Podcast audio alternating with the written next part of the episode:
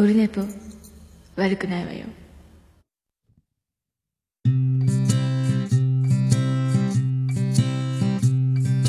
1時間目が終わ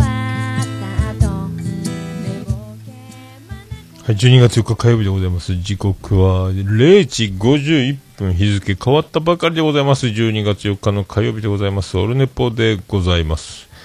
えー第232回でございます。改めまして私、どうも、菅野美穂です。ということで、えー、2人目、おめでとうございます。菅野美穂です。倍返しだということで、2人、1人じゃない、2人だということで、ありがとうございます。菅野美穂でございます。えー今日ね、こんな夜中に平日の月曜日から、えー収録するんですが、まあ予定が変わるお仕事でおなじみの職業でございますので、えー今日はあのもう帰宅した後に上司から電話があり、え明日、え昼1時からスタートに変更。そして、え本格的なスタートは夕方みたいになるということで、時間が空いちゃって。でもっと早く今日収録しようと。本当は12月3日で、えー収録を考えていたんですが寝まして。えー寝て寝落ちしてしまいましたので、えー準備の途中で一回あの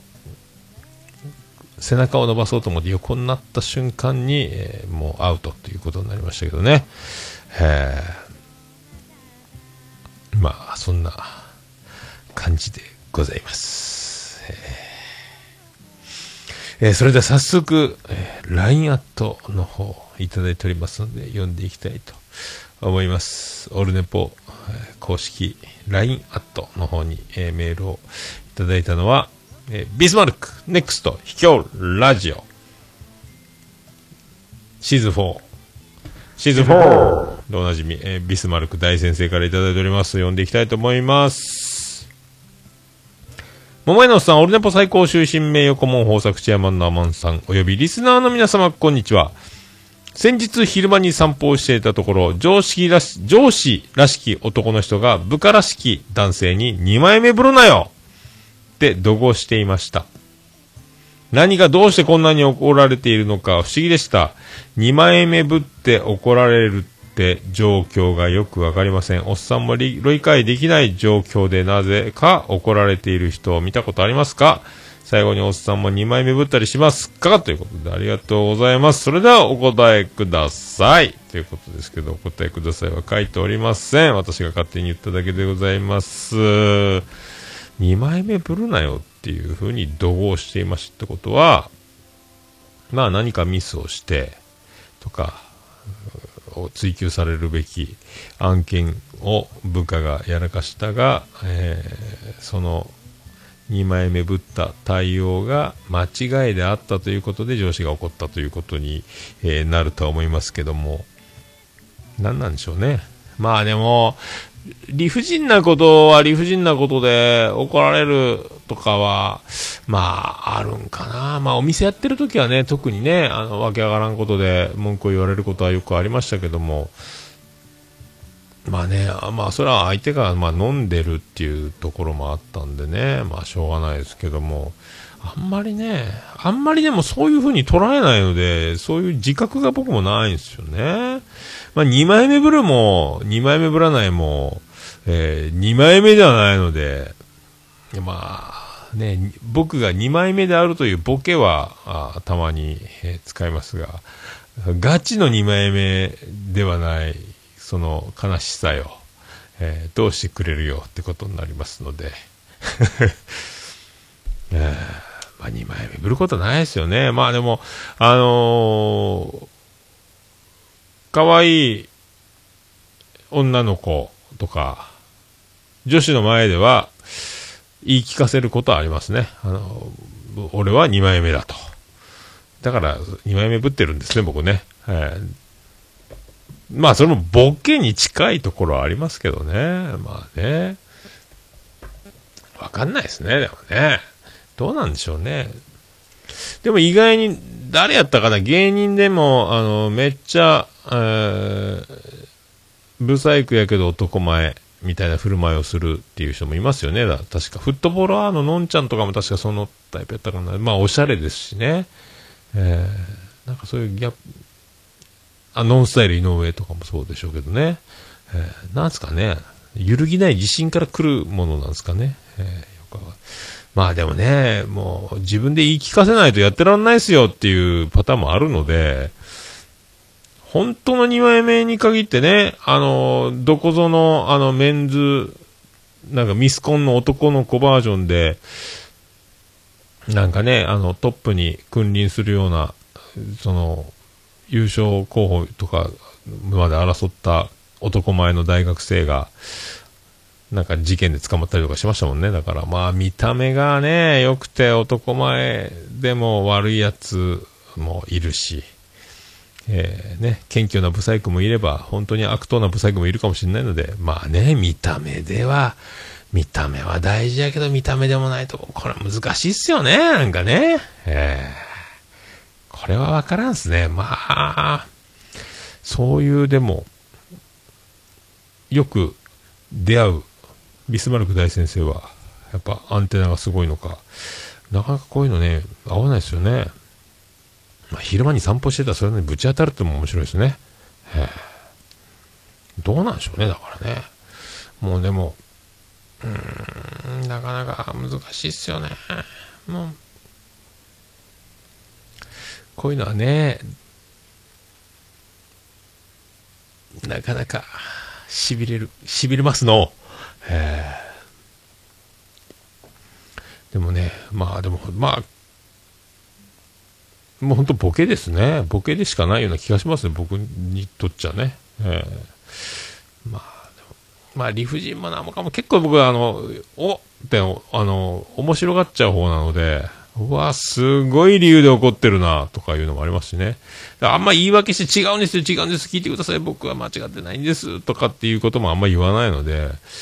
あ怒ってるんだったら、はい、すいませんっていう感じにはなっちゃうのでね。えー、まあ、後で事実は、あなんまあ、なんかプラマイゼロでうまいことね、なるので、あんまりだから、えー、なんですか、あの、生きてて、えー、目の前で起こった出来事で、え、損はない的なことはよく思うので、ああ、もうこんな自分に不利益だとか、損したとか、こんな目に遭わされてたまんねえわとかって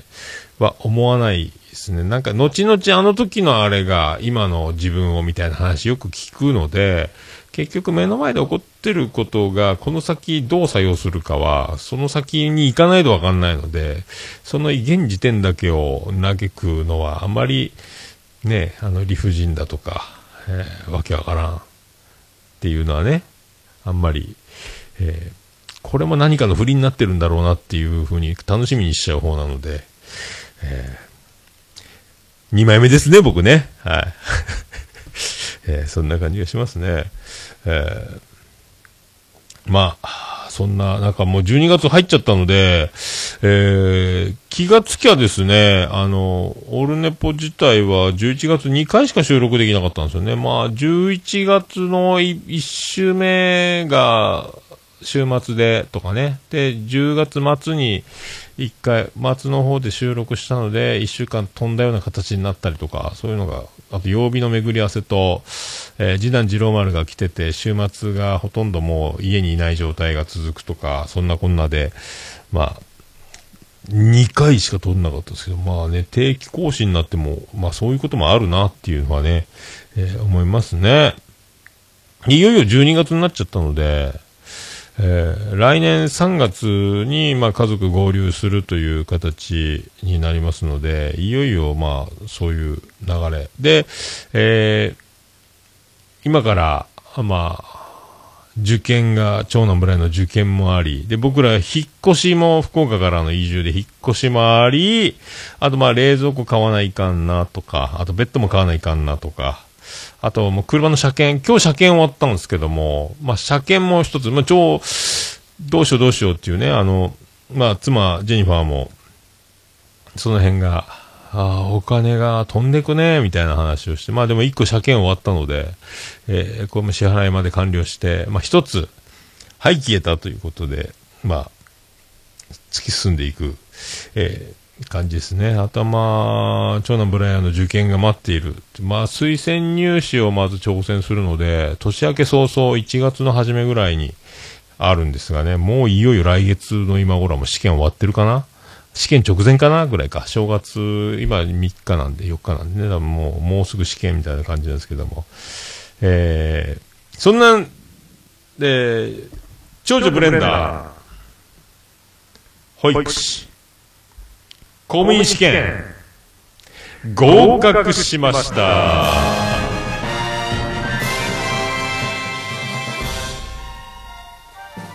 どうも、徳光和夫です。いやー、狭き門。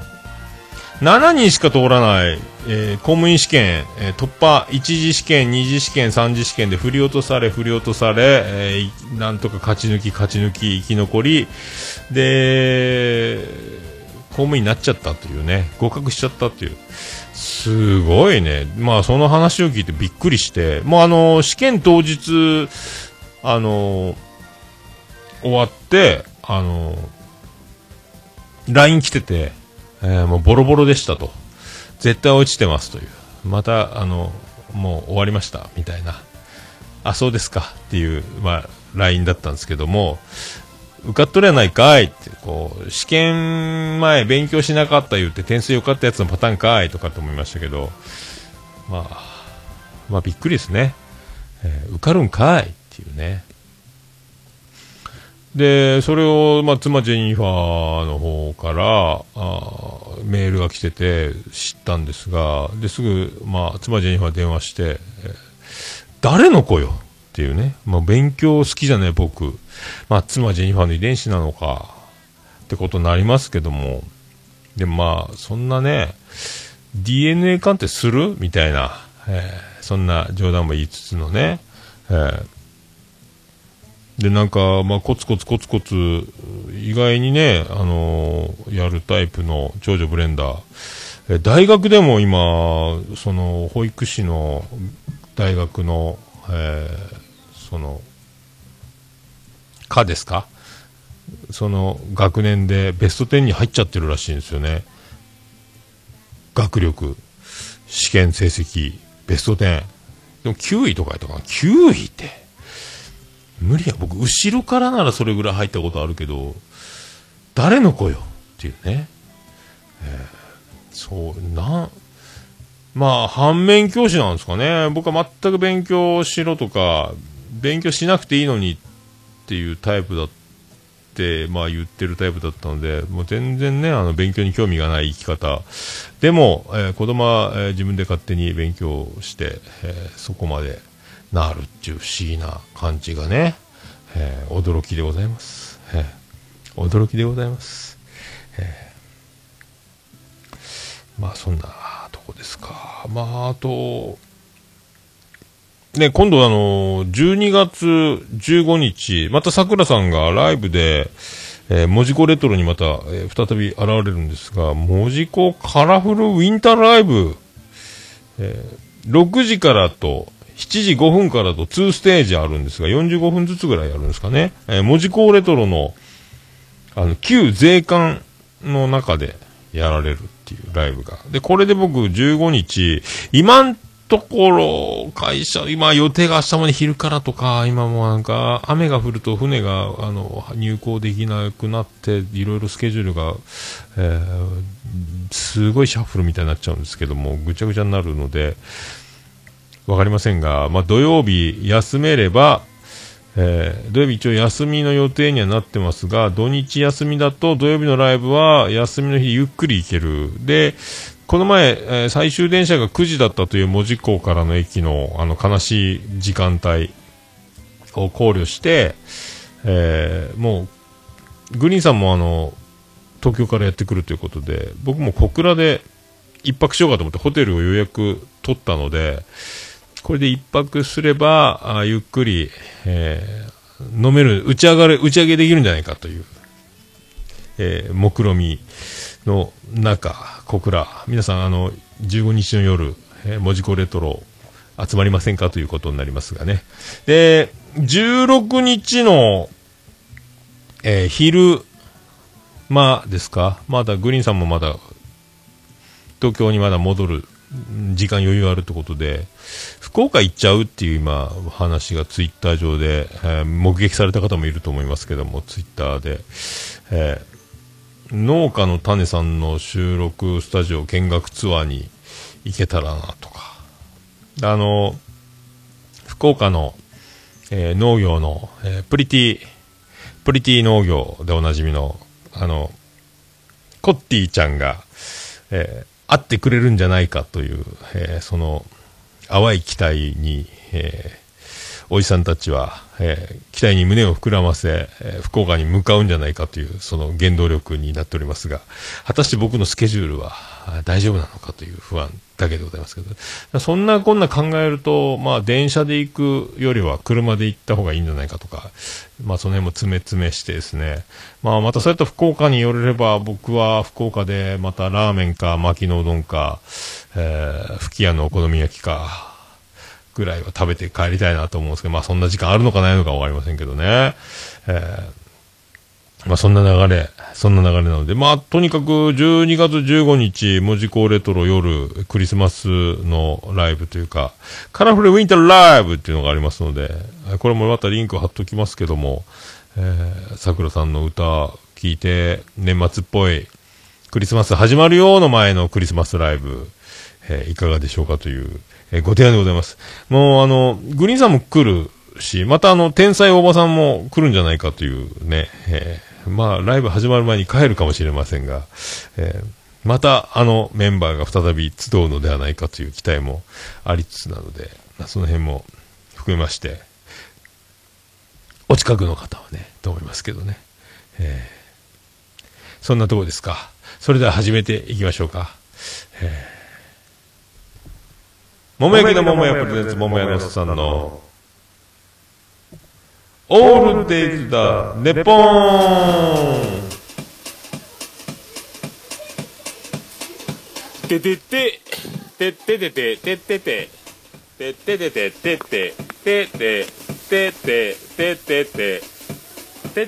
はい、山口県の片隅、宇部市の中心からお送りしております、桃屋のおっさんのオールデイズだ、ネッポンでございます。えー、232回目となりました、桃屋のおっさんのオールデイズだ、ネッポン略して、オールネッポーえー、夜1時を過ぎました、えーそんなテンション、不思議でございますけども、撮っております。えー、で、今日は、まあ、毎年のことですが、12月一発目で、あの、1年を振り返るというね、この前年表の編集、更新も終わったので、またあの、ざっくり年表で今年1年を振り返りつつ、あの、年末になるとね、みんな振り返りやるので、僕は12月の一発目の収録でやるというね、ちょっと早めにやっちゃうっていう、えーそんな、えー、小尺なことをやっております。で、振り返るに、えー必ず必要な記録として、ずっと今つけてますけども、まあ、オルネポざっくり年表というのがありますので、こちらをね、えーもっと、えーこちらも、まあ、あの後でリンクも貼っておきますし、えーまあ、ご興味あれば見ていただければ、僕の壮絶な人生の一部を切り取られるのではないかと、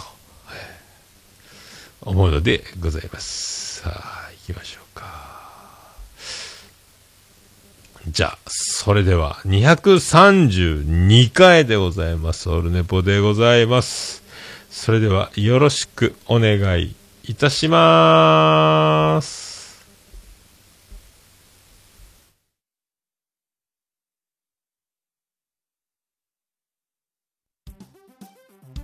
猫のしっぽも応援している桃屋のおっさんさんのポッドキャスト番組「オールデイズ・ザ・ネッポン」オルネポで検索して登録したら猫のしっぽと合わせてせーの次回も聞いてくださいねうんいい感じで撮れたかなどれだかな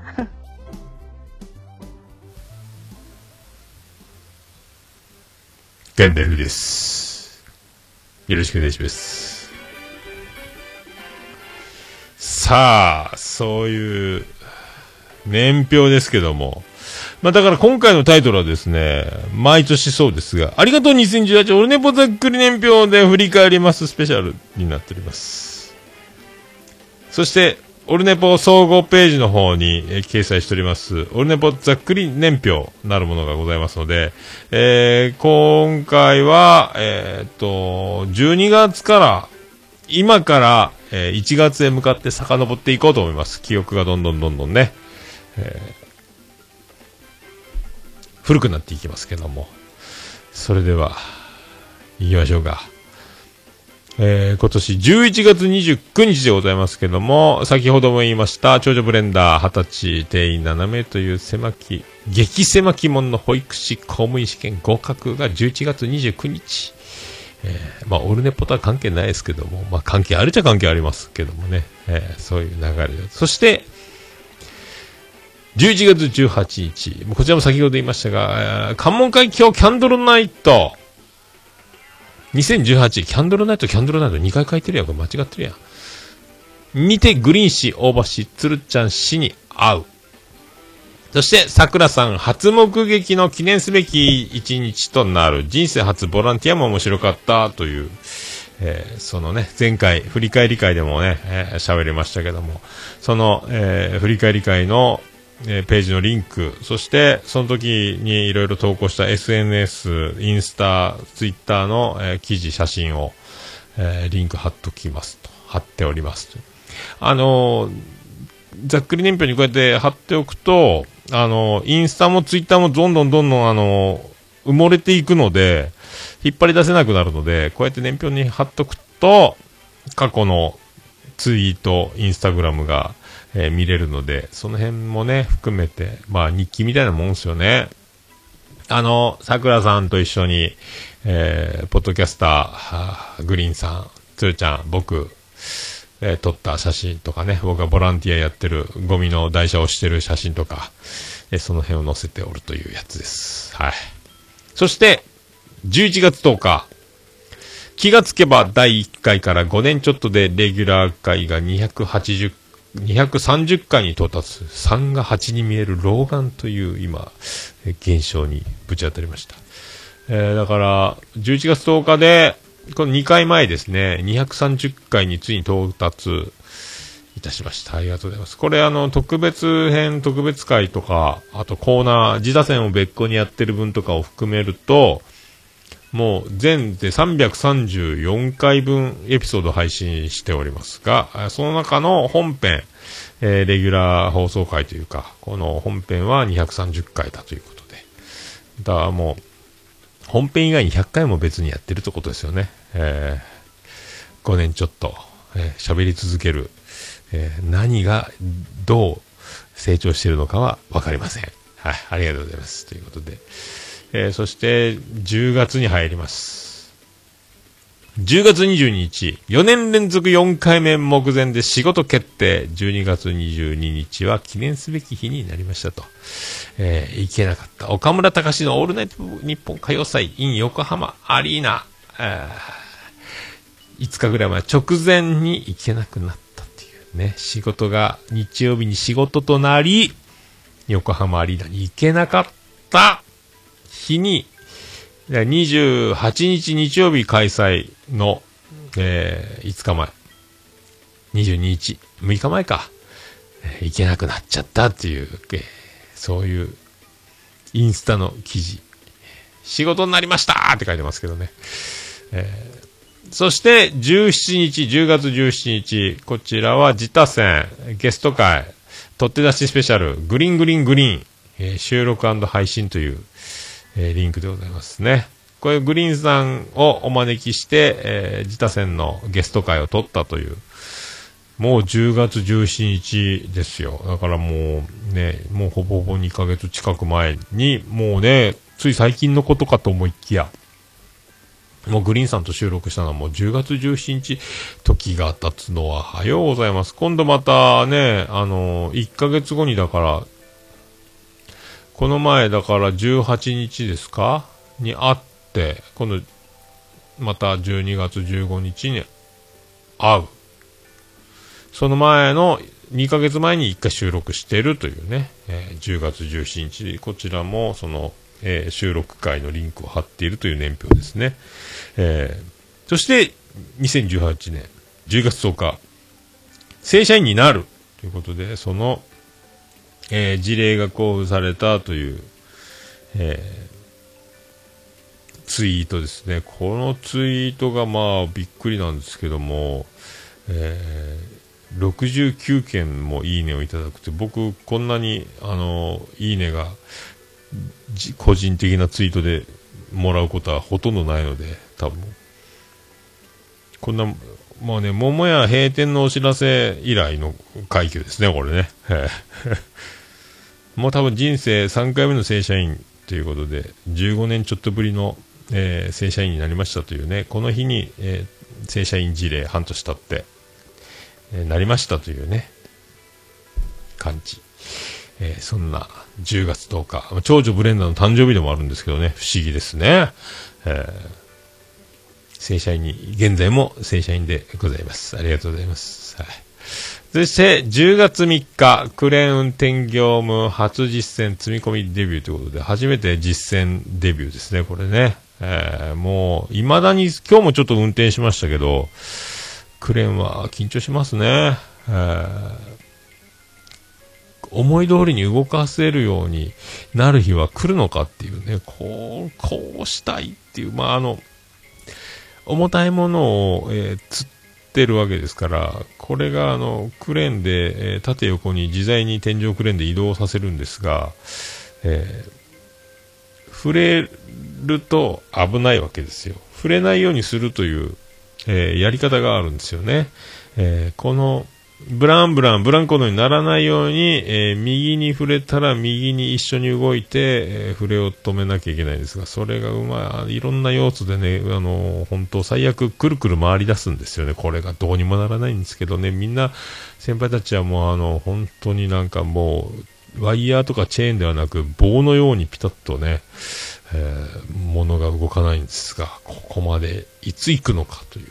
今現状。これを10月3日なので、今日12月3日終わって、明けて4日なので、2ヶ月経ちました。ああ、2ヶ月で。まあ、この最初の辺に比べればだいぶ動かせるようにはなりましたけどね。まだまだ先は長いですね。えーで、続いて、えー9月14日、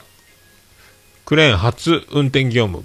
免許取って、えー初めて運転したのが、えー9月14日ですね。だから、まあ、10月、11月、12月と、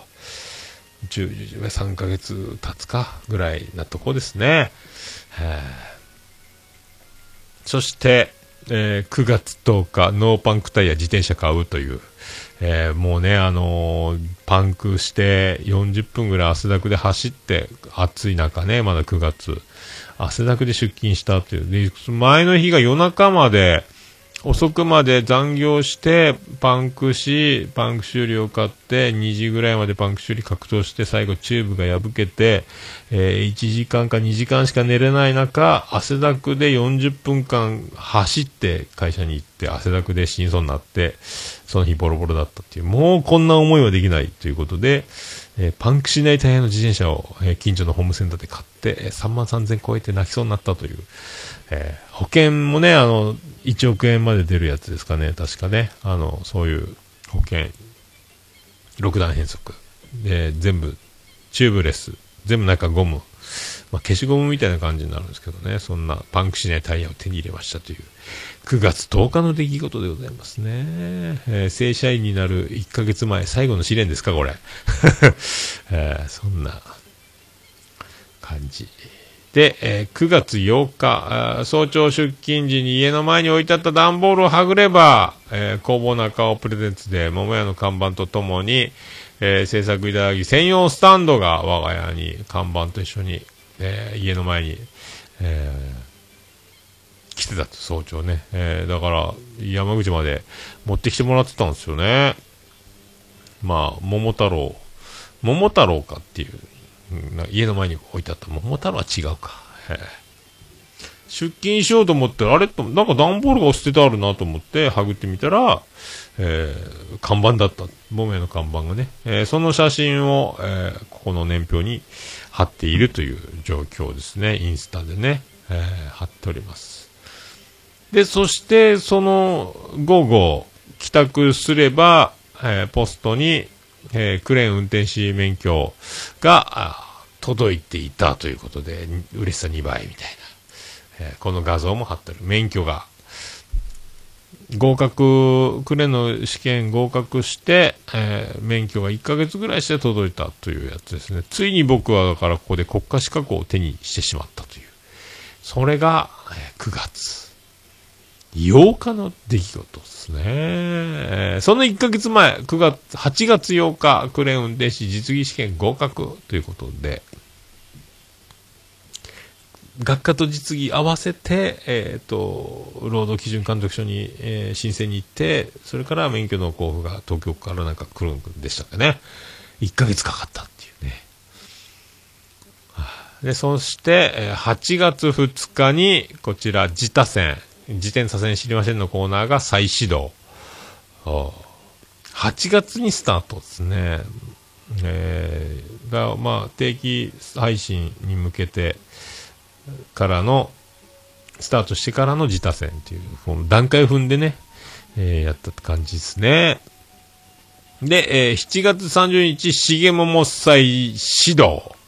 7月30日に43代目将軍お定期復活、免許と坊主と F ソートというね、えーこれで重桃が復活。で、重桃は、えっ、と、昨日配信しましたけどね、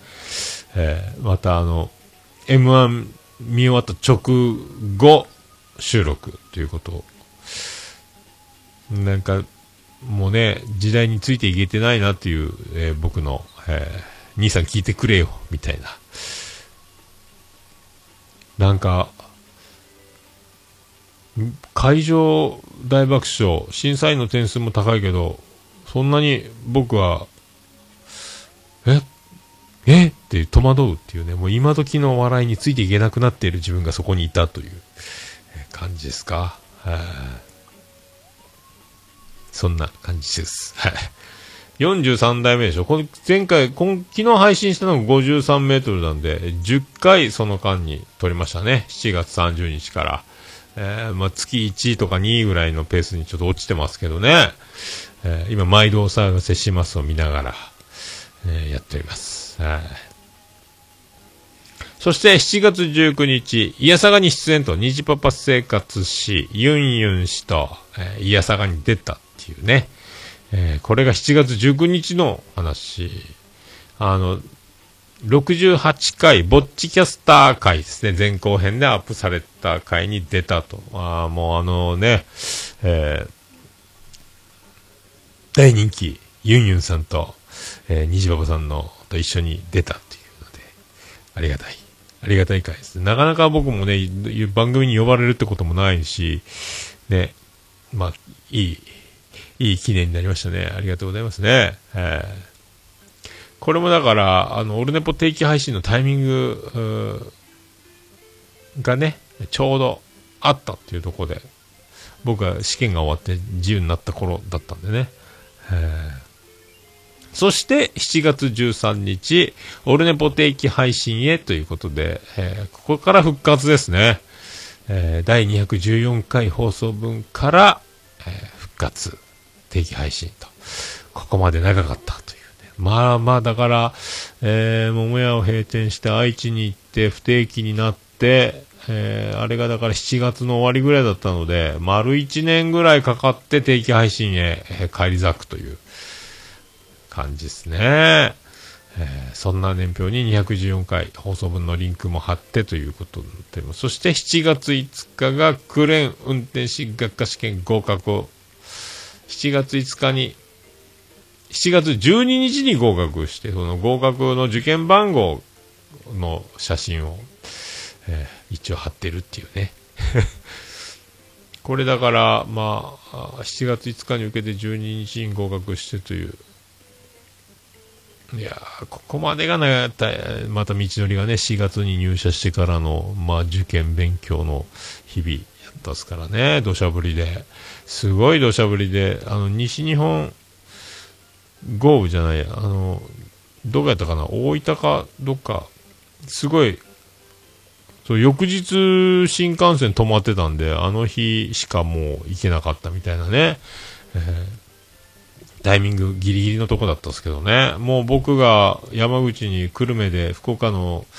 えー久留米で受験して帰る頃はもう電車も乱れまくってましたんで、あの、ギリギリセーフやったっすね。えーそれが7月の話です。そして、えー5月11日、玉掛け袋、筋太郎襲名ということで、これが玉掛けの、えー講習を受けて合格。もう簡単に受かるよって言われてたんですけど、なかなかこれがね、あの大変だったですね。もう怒号が飛び交う、えー実技、えー訓練みたいな感じになって。威勢のいい若者は、あ講師と喧嘩するみたいな状態だったんですけどもうすごい空気の中で、えーあんなの覚えられんよっていう状況でやってましたけどね。えーだから玉掛けの、えー技能講習終了という、まあ、資格みたいなやつと、国家試験でクレーンも取っちゃったみたいな、えーそんな感じですか。まあ、とりあえずこの辺で、えー区切って、そんな曲をお届けしましょうかね。あのーこの前あのーその、文字庫行った前日がライブハウス CB に行って、ライブハウス CB 行った時に、お、おつみさんの包み隊で、まあ、羅生門、ボーカル羅生門が歌ってた、あの、スピキジって、まあ、おつみさんとその羅生門が所属していたバンドがあってですね、それの曲を2、3曲やったんかな、バラードと。で、それで1曲目にやった曲、久しぶりに、で、さっきおつみさんに、かけていいかって LINE していいよって言うんで、かけようかなと思うんですけど、まあ、あの、改めてまた、あの、アルバム聴けば、なんか、当時聞いたとき、前聞いたときより今、今の方が、なんかかっこよく聞こえる時代が追いついてきたのか、僕の感覚が追いついたのか、よくわかんない。まあ相変わらずその、羅生門という、羅生門勝広ですか。まあ、名前が羅生門っていう、まあ芸名みたいなもんなんですけども、まあパワフルなボーカリストなので、まあ音源で聞くよりも生で聞いた方が確かにもっと爆発力はあるんですが、まあそれでも音源でも十分その声のパワーというのは伝わるし、まあおつみさんのね、えー、ツヤーに叩いている、まあドラムも、えー入っておりますし、まあギターもね、あの、りょうた師匠、やっぱギター超絶で、そしてあの、変態だがベースはまあまあ素敵の鍵っぺという4人でやってる、えーやってた、やってた、えースピキジというバンドの、えーアルバムのね、あの、1曲目、バーストステップってアルバムの1曲目に出てるこの曲をね、かけたいと思いますね。行きましょうか？かけましょうか？いけますかね？かけますか？はい、流れますか？流れた？流れましたね。そうそう。さあ行きましょう。じゃあそんな曲でございます。スピッキジでソウルソングフォーユー。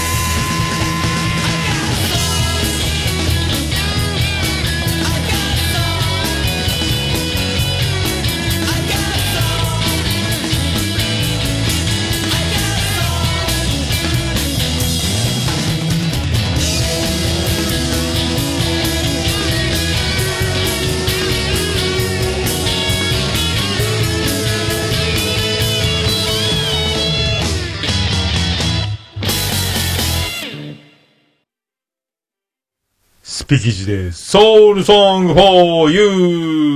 ーでございました。もう、オルネポ聞かなきゃでしょ？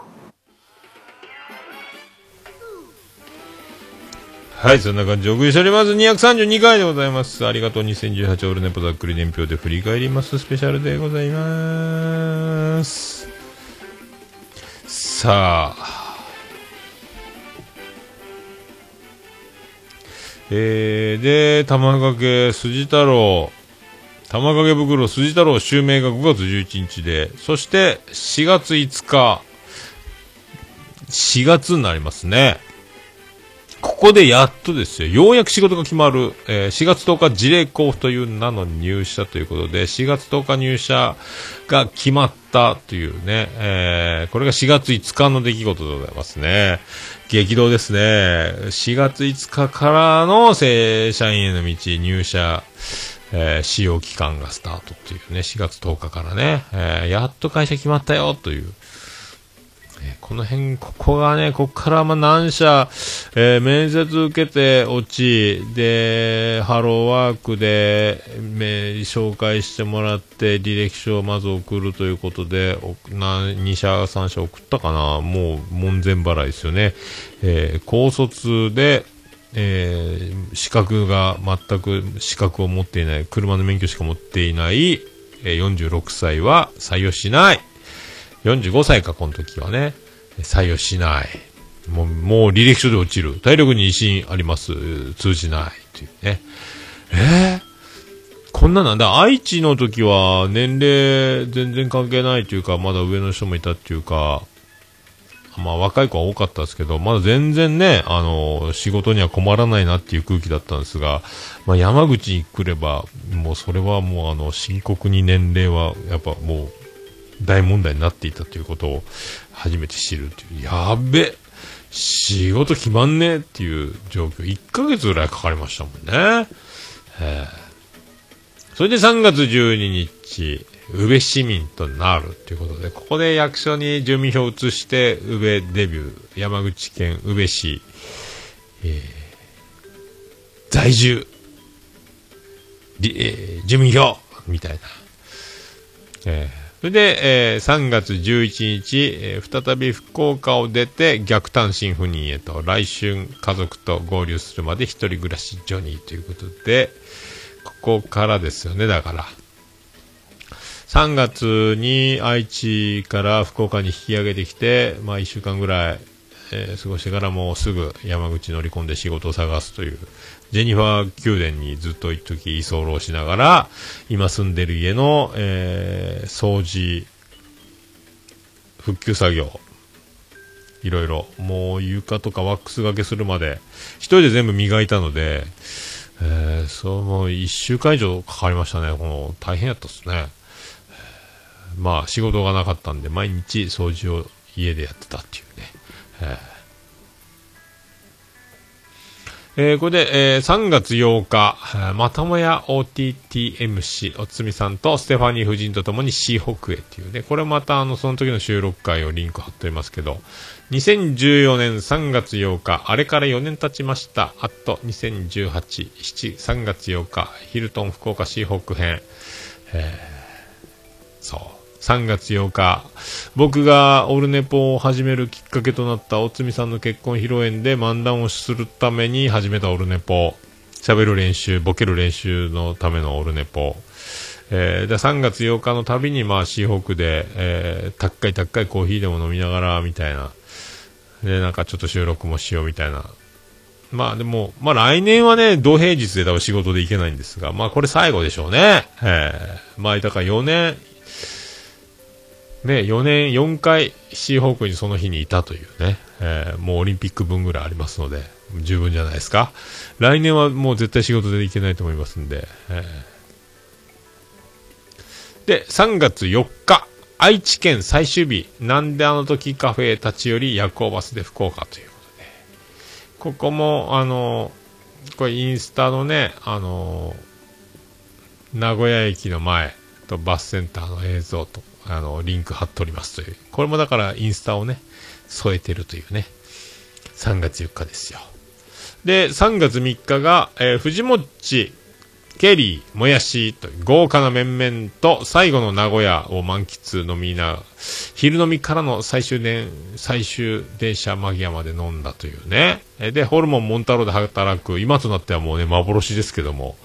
えー徳松さんが働いていたホルモンモンタローでホルモン食べたという。で、ここをインスタにあの、色紙を貼ってるんですけどね、えー徳松さんの、えーサイン、そして藤もっち、で、もやしさん、ケリーさんと、えサイン。あと、まあ、ケリーさんともやしさんに関しては、まあ、徳松さんもももやさん、お互いお母さんを大事にしようっていうメッセージとね、えーあと、もやしさんは、あー7ヶ月お疲れ様でしたと。いつか、桃屋は、白川宗太郎のサインを飾ってもらいたいです。えー今日、7時間飲んでトイレ7回行きました。もっと書きたいけど、トイレ行きたいので、こう、これくらいで、てんてんてん、見えないラジオもやしという、このね、もやしさんのこの、そして、えー飛ぶ鳥を落とす、えースーパーポッドキャスト、主に歴史のことを、日本の歴史のことを話すポッドキャスト、おもれきのケリーさんの、えーこの文章ね、桃屋さんとおじもちさんと昼飲み会をしました、みたいな、ホルモン屋で徳松さんに会いました、みたいなことが書いてあるやつ。ケリーさん、この時言ってましたもんね。おもれきの一つのエピソードがもう40万回超えるらしいですよね、シーサーブログの再生回数ね。えーだからまあ、トップは40万回、50万回ぐらい再生数があるので、だからもうほんとね、もう、桁が違いすぎるっていうね。えー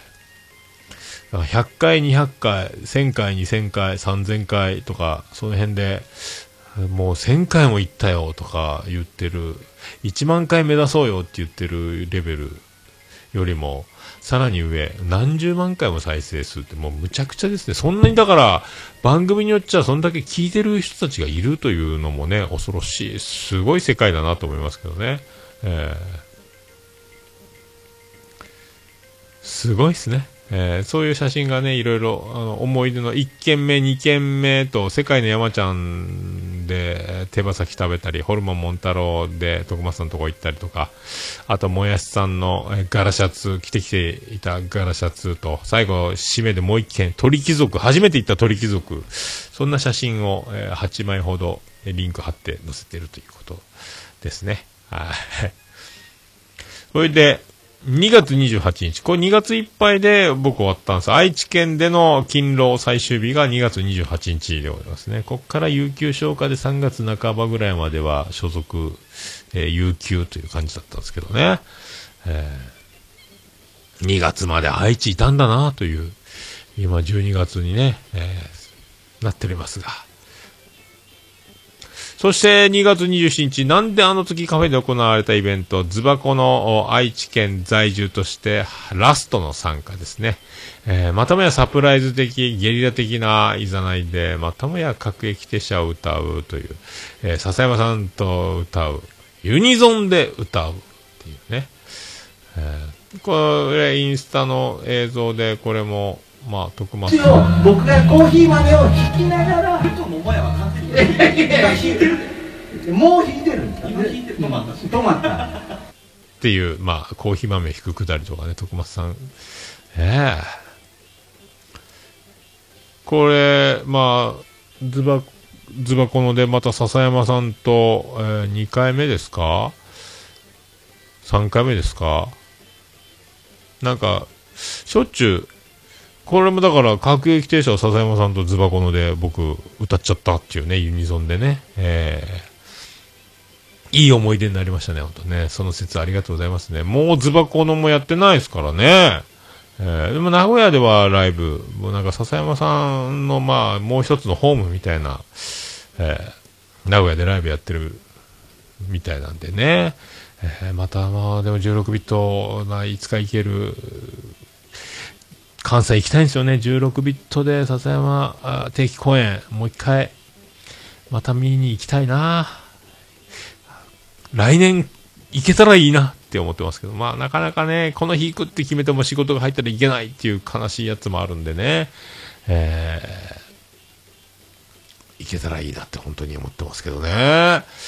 行けば行ったでね、関西方面また、しげち兄さん、ちゃんなかさん、ゆんゆんさん、兄さんとかも関西またね、いろいろ、いろいろ会いたい人もたくさんいるので、その辺のね、もう本当ね、まとめて休み取れたらツアーができればどんだけいいことかと思いますけどね。はい、この日、そして、留吉氏と初対面からの送ってもらう車中。これだから、留吉さんと一緒、とカウンター一緒座ってね、見てたんですけど、留吉さんに初めてこの日に会ったんですよ。2月28日に、27日か。留吉さんと初対面で。で、車で送ってくれるって言うんで、ありがとうございますって、車で送ってもらいながら、えー、止めネポ収録と、留吉さんとずっと車中で、えー映画のトークやらなんやらしながら送ってもらったっていうね。えーその説ありがとうございます、とめきちさんというやつですけどね。あ懐かしいですね。もう2月の話ですよ。で、2月22日配信エピソード総合計が、えー300回、そしてレギュラー配信が210回に到達したというね。えーで、ツイキャスの配信の合計も666回を2月22日に達成するっていう、このなんか面白い数字やなっていうので一応記録したというね。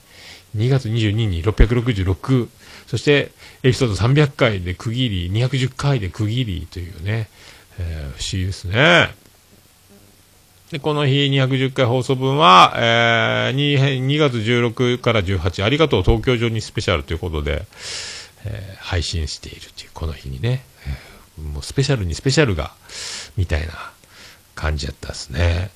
そして2月18日は、えー、巣鴨でルノアールでコーヒーから赤パンツ、浅草、新橋、品川、愛知、現実の世界へようこそ、ラスト5勤労。だから最後の、えー愛知の勤労5日間を過ごす直前に東京で、最終日はこれ、巣鴨で友達に案内してもらってね、巣鴨で、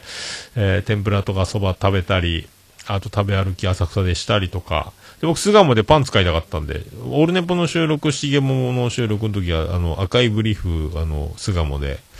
えー、ヤオジやったかどこやったかな、あの、千原ジュニアと同じやつ、履く、なんかもう、ルーチンというか、癖になってますけどね。それをもう一本新しいの買うという。2月18日に買いました、みたいな。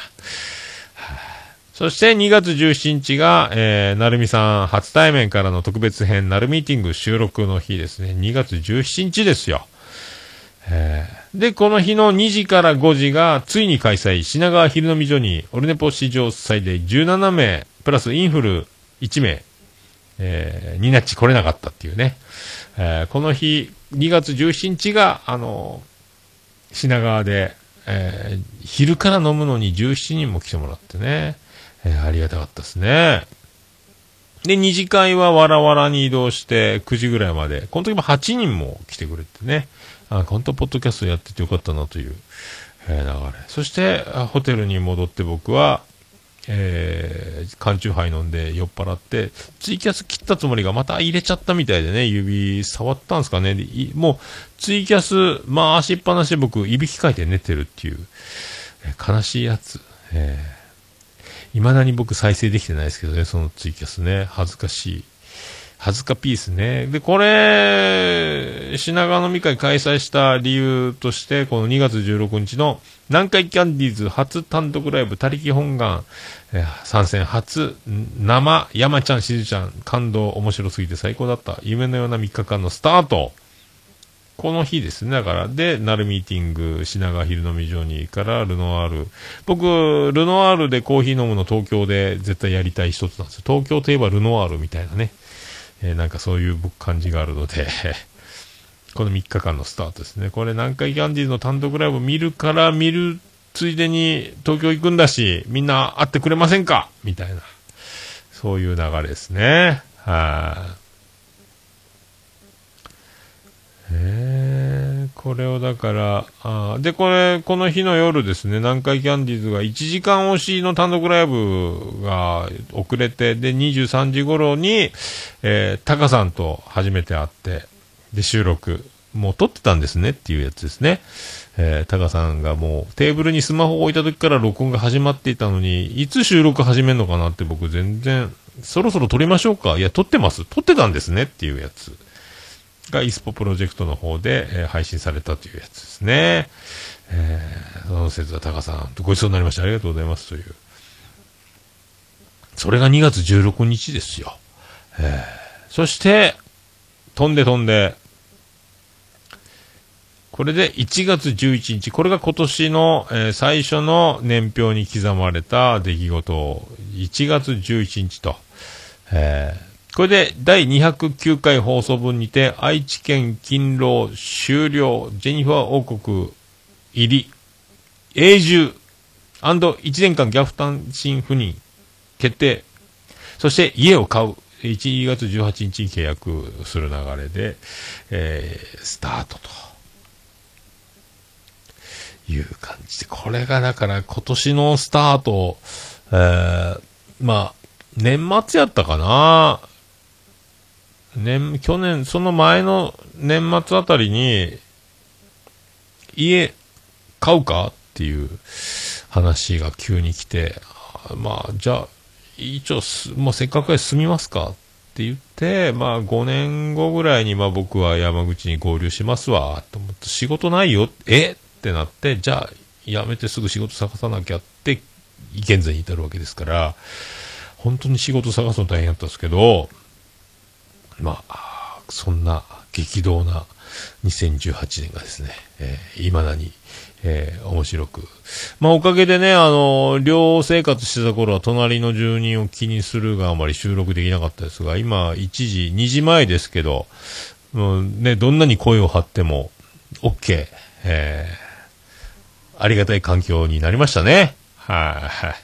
そんな、オルネポざっくり年表、一応リンク、まあ、あの、そういうことが、画像、いろいろリンク込みで書いてますんで、まあ、僕の一年、ざっくり、オルネポ的には、まあ、こんな感じでしたよ、というのを貼っときますので、まあ、ご興味あれば、ご覧いただければ、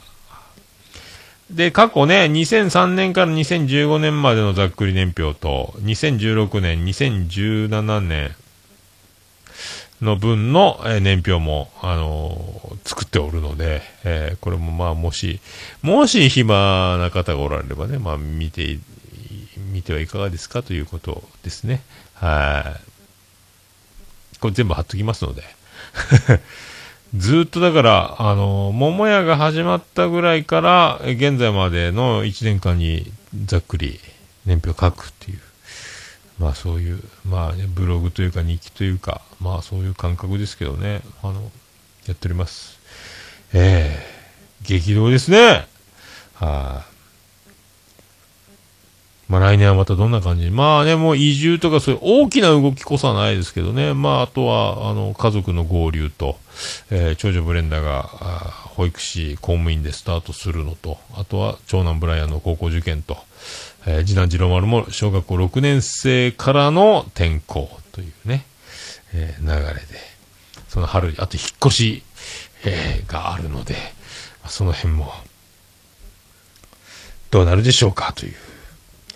感じですね。じゃあ、それでは、このコーナー行きましょ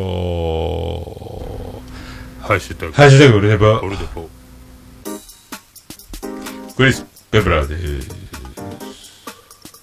ハッシュタグオルネポのコーナーでございます。このコーナーは、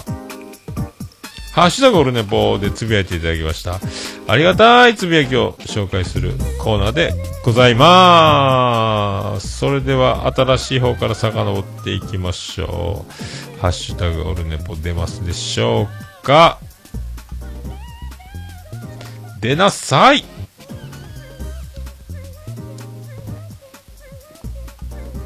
ケンチさんいただきました。11月27日、そろそろ師走ジョニー拝聴これ昼寝ぽのことですね。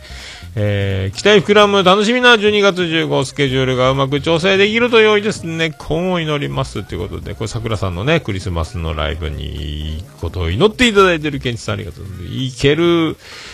ことを祈ります。僕も祈っております。いけるでしょうもうホテルも予約しちゃったしね。最悪ライブに行けなくても夜だから移動してホテルに宿泊だけするみたいなことにも、え最悪はなりますけどね。まあ夜中まで残業とか、えーならないです。僕の運の良さを期待しましょう。もうね、えー岡村隆史か良さも言ってないですから、えーよろしくお願いします。ありがとうございます。えーそれで、コッティさん、農家の種のコッティさんからいただきました。オルネポキレナが北北ホヤ拝聴男前ポッドキャスターのボランティア体験談キャンドルナイトで輝くイケメンたちを見に行きたかったなぁ。つるちゃんはいつ出てくるんかと思ったら最後美味しいとこ取りしてた。かっこ笑い。ということで。えー、まあこれの、ここにやっぱね、あのプリティ農業、福岡が誇るプリティ農業コッティちゃんが、えーそんなこと書いてくれたら、おじさんたちはみんな喜ぶので、ここの投稿にもグリーンちゃんと僕と、大場ちゃんと、もう、うさこさんも入りですね。もう、あの、リプライのリプライのリプライがもう、どえらい、ずっとこれがもう、えーすごいことになっております。はい。群がるようなコメントの、えー大盛り上がりで。これで、な、会いたいねっていう流れになって、それは会いたいですわっていうことになって、じゃあ次の日16日空いてるから福岡行っちゃうっていう話が今、はあ持ち上がってるというところですね。えーどうなるんでしょうか果たして会えるんでしょうか、えーうさこさんは北海道から福岡へ来るんでしょうかそれはないでしょうか、えーそんな、何があるんでしょうかね。はいまあね、最後の最後に鶴ちゃんが現れたっていうくだり、えーやっと出てきたんかーいって思ったんでしょうね。コッティさんからしたらね。えーありがとうございました。そして続きまして、えーガンダルです。えー、北北カフェ23フレーバー、オルネポ切れ長に続く文字工、キャンドルナイト日は大場さんらしい視点、笑顔に、実際にお会いすると想像していたイメージとのギャップで印象変わりますよね。それは面白いんですけど、実は私も人見知り激しいんですよ。ということで、まあ、ガンちゃんもね、ガンデルですとか言うてる割にはガンちゃんでーす。やから、まあね、まあその辺は、えーギャップ対象、ね、あのーギャップ対象ですね。まあ、ガンちゃん、えー大場ちゃん、この二人が絡むとね、あの、渋いボイスでおなじみの、まあ、ポッドキャストでのキャラクターと、あの、お茶目な現実のこの差をね、えー同じ星の方ですか？っていうことですね、大場さんとガンダルフさんで、なんかその辺、同じ匂いがするなど僕は両方に合ってる身としては、グリーンさんにもその辺は見解をね、あの、求めたいところですけども、両方も合ってるね、えー二人から見ても同じタイプじゃないかというのは一致するんじゃないかと勝手に思ってますけどね、えーありがとうございました。えー、ケンチさんいただきました。231回拝聴文字工、充実、ボランティア、お疲れ様でした。イベント盛りだくさん、楽しいご様子。そうなんです。まあね、えー楽しいことが伝わっていただければ、ありがたいです。はいまあ、前回もね、喋りすぎましたね。2時間ぐらい喋ってましたっけ、えー長なりましたね。もう今日も1時間超えてますか、これね。ありがとうございますね。えーステディさんからいただきました。231回拝聴おっさんもビアンコネロメンバー説、バカツドのこの島編を、えすべて見たけど、初めて OTTM さん、おつみさん見たけど、男前やった。オルネポキャンドルナイト天才グリーンさんすごすぎて、おっさん働いてないように聞こえる、わらわら。おばさん、パーソナリティなんかいアンカーで喋ろうとしなかったのが謎、わら。ということで、まあ、大場さんのね、あの技。あれ、奥、奥深いボケしますよね。奥行きのあるボケをする、え大場でございます。よろしくお願いします。っていうね。ええ まあ本当ね、あの、グリーンさんは何でもすぐ飲み込みが早いというか、そして俊敏フットワーク、すべてを把握し、器用に、えー初見でもうこなし始める。僕は結構そういう応用が効かないタイプなので、ほとんどだから、あのなんですか、知らない街とか、真っ暗闇を歩くときに、そーっと歩くタイプ、そしてそれでも頭をぶつけるタイプですけども、そういうとこでもパッとこう、進路を見極め、えー怪我せずスーッと進んでいくタイプがグリーンさんじゃないかなと、えー思いますね。えーあありがとうございました。そして、北北カフェさんいただきました。えー、第23回は北九州市に来られた切れ長のグリーンさん、オルネポの桃屋のおっさんさんの二人と大場の出会いのお話です。ポッドキャスト配信者が集まると一体何が起こるのか、ごゆっくりお聞きください。と言ってね、情報番組かっていうテイストを入れてくるあの大場さんの小憎い感じ、いかがですかというね。そのリンクも、えー、イケボの集いとキャンドルナイト大場支店、北北カフェの、えー配信ツイートを、えー引用リツイートという形で、なっております。ハッシュタグオルネポついております。ありがとうございます。えー続きまして、ガンダルです。ということで、こちら。切れ長17回、オルネポに続き、キャンドルナイトの日は素晴らしい。これも、これはグリーンさん視点のね、えー振り返り会。えー僕より的確でございます。えー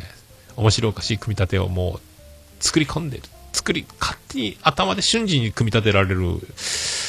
感じじゃないかな。ね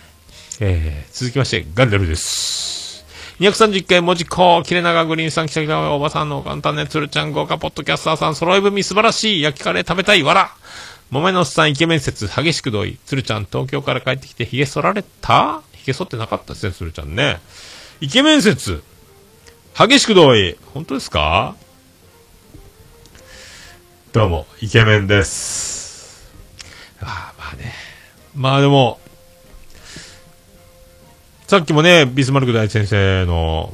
LINE アットの方でも2枚目、ぶりますかと。ってことは僕2枚目じゃないですか。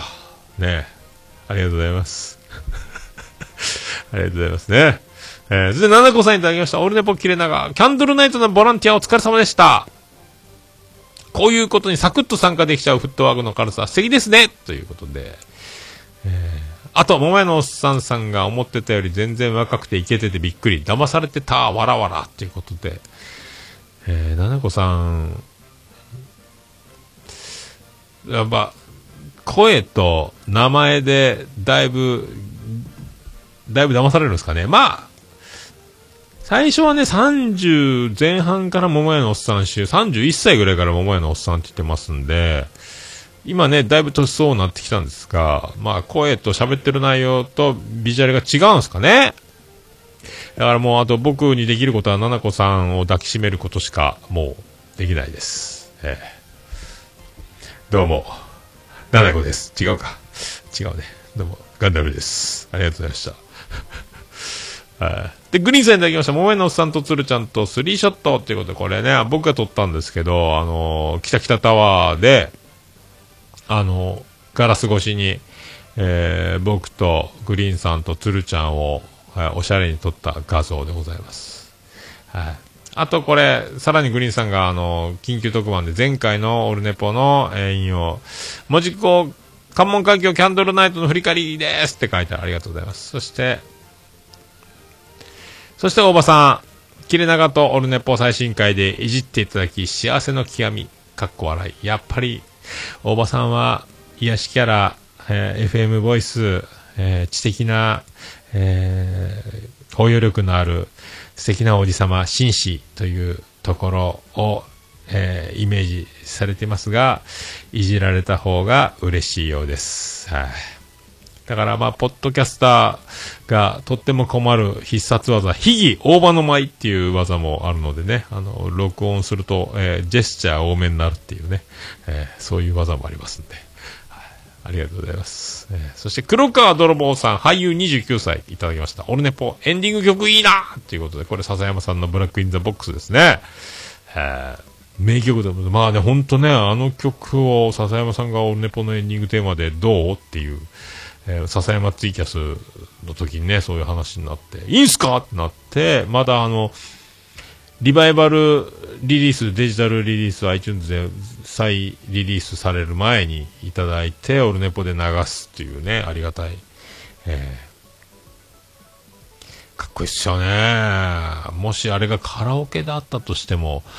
歌えないやろうな。めっちゃ難しいよね。その辺はね、やっぱ、すごいよね、あの曲ね。かっちょいいっす。ありがとうございます。そしてさらに続いて、黒川泥棒さん。いい声だ僕の声、いい声だということで、どうも、ガンダルです。ありがとうございます。えー、ありがとうございます。さあ、以上ですか？以上ですね。ありがとうございます。たくさんありがとうございました。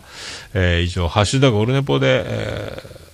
お気軽につぶやいていただければと思います。ありがとうございます。ハッシュタグオルネポでつぶやいていただきますと、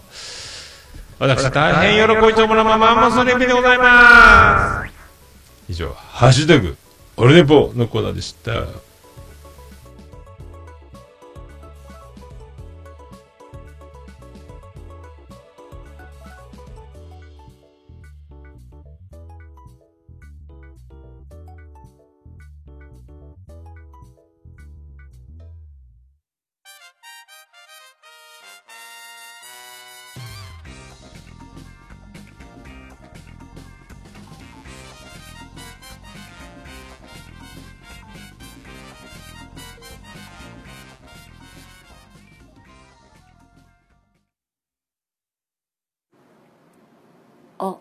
るねぽいや、もう何ですか？はい。ということで、232回、滞りながら、ここまでたどり着くことができました。ありがとうございます。いやいやいやいや、まあ、そういうことでございますし、15、16、えー九州へ、北九州、あと福岡も行けるかな？えーそんな流れでございますんで、もしあの、15日ね、あの、無料ライブなんで、桜さんの、えー2ステージ45分、45分45分で、6時と7時と2ステージあるんでね、えーお近くの方ばかりだと思いますんで、文字工レトロ、旧税関の中であるということでね、無料ライブ。文字工カラフルウィンターライブ。これリンク貼っておきますので、ぜひ、ぜひと思いますね。えー僕も見れな見れたらいいなと思ってますよ。本当仕事のスケジュール、祈るばかり、えー、いかがお過ごしですかということに、えー、なるわけでございますけどね。はい、あ。そんなとこですか。はい、あ。それでは、エンディングです。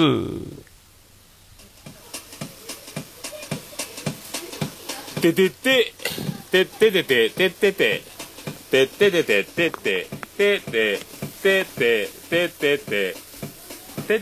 はい、山口県の片隅、宇部市の中心からお送りしました、桃屋のおっさんのオールデイズ・ザ・ネッポン第232回、ありがとう2018オールネポざっくり年表で振り返りますスペシャル、お送りしました。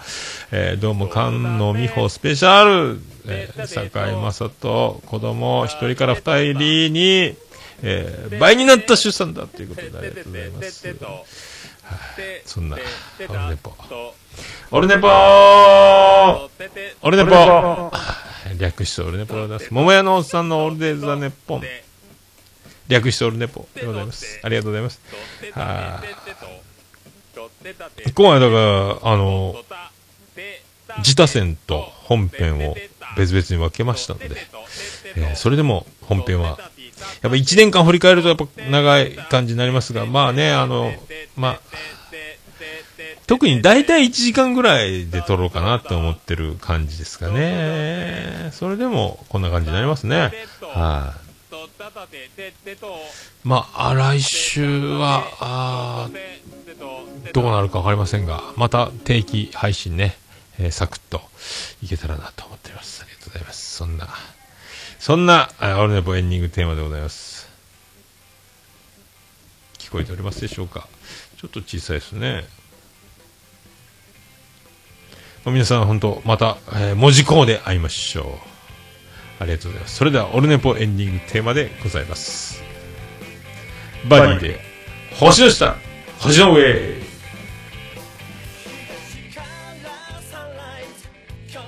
始まり驚いたサプライズ身を引くモー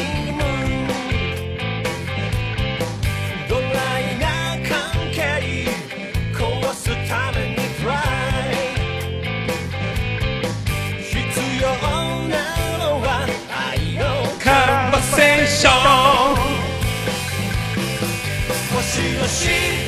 星の上いつだって道の上ありふれたメッセージ溢れてる星の下星の上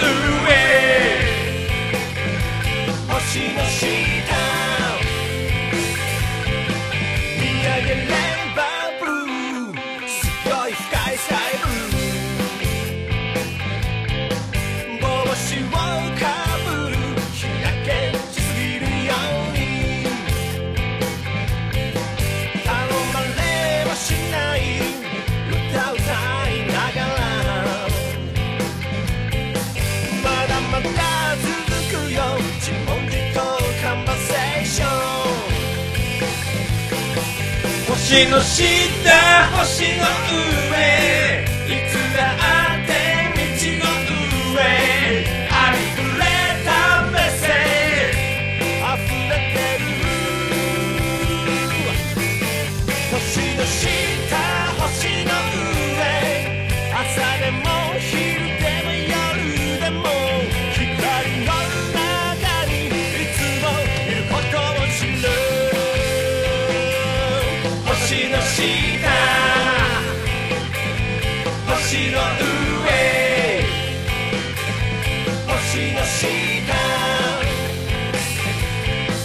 Marino.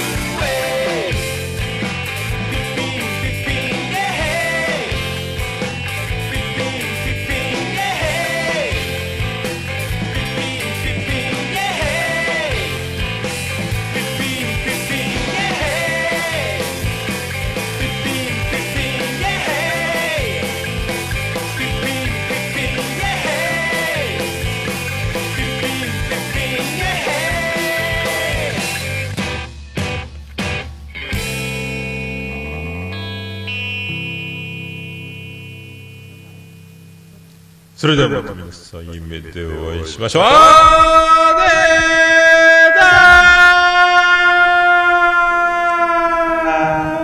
岡市東区若宮と交差点付近から全世界中へお届け。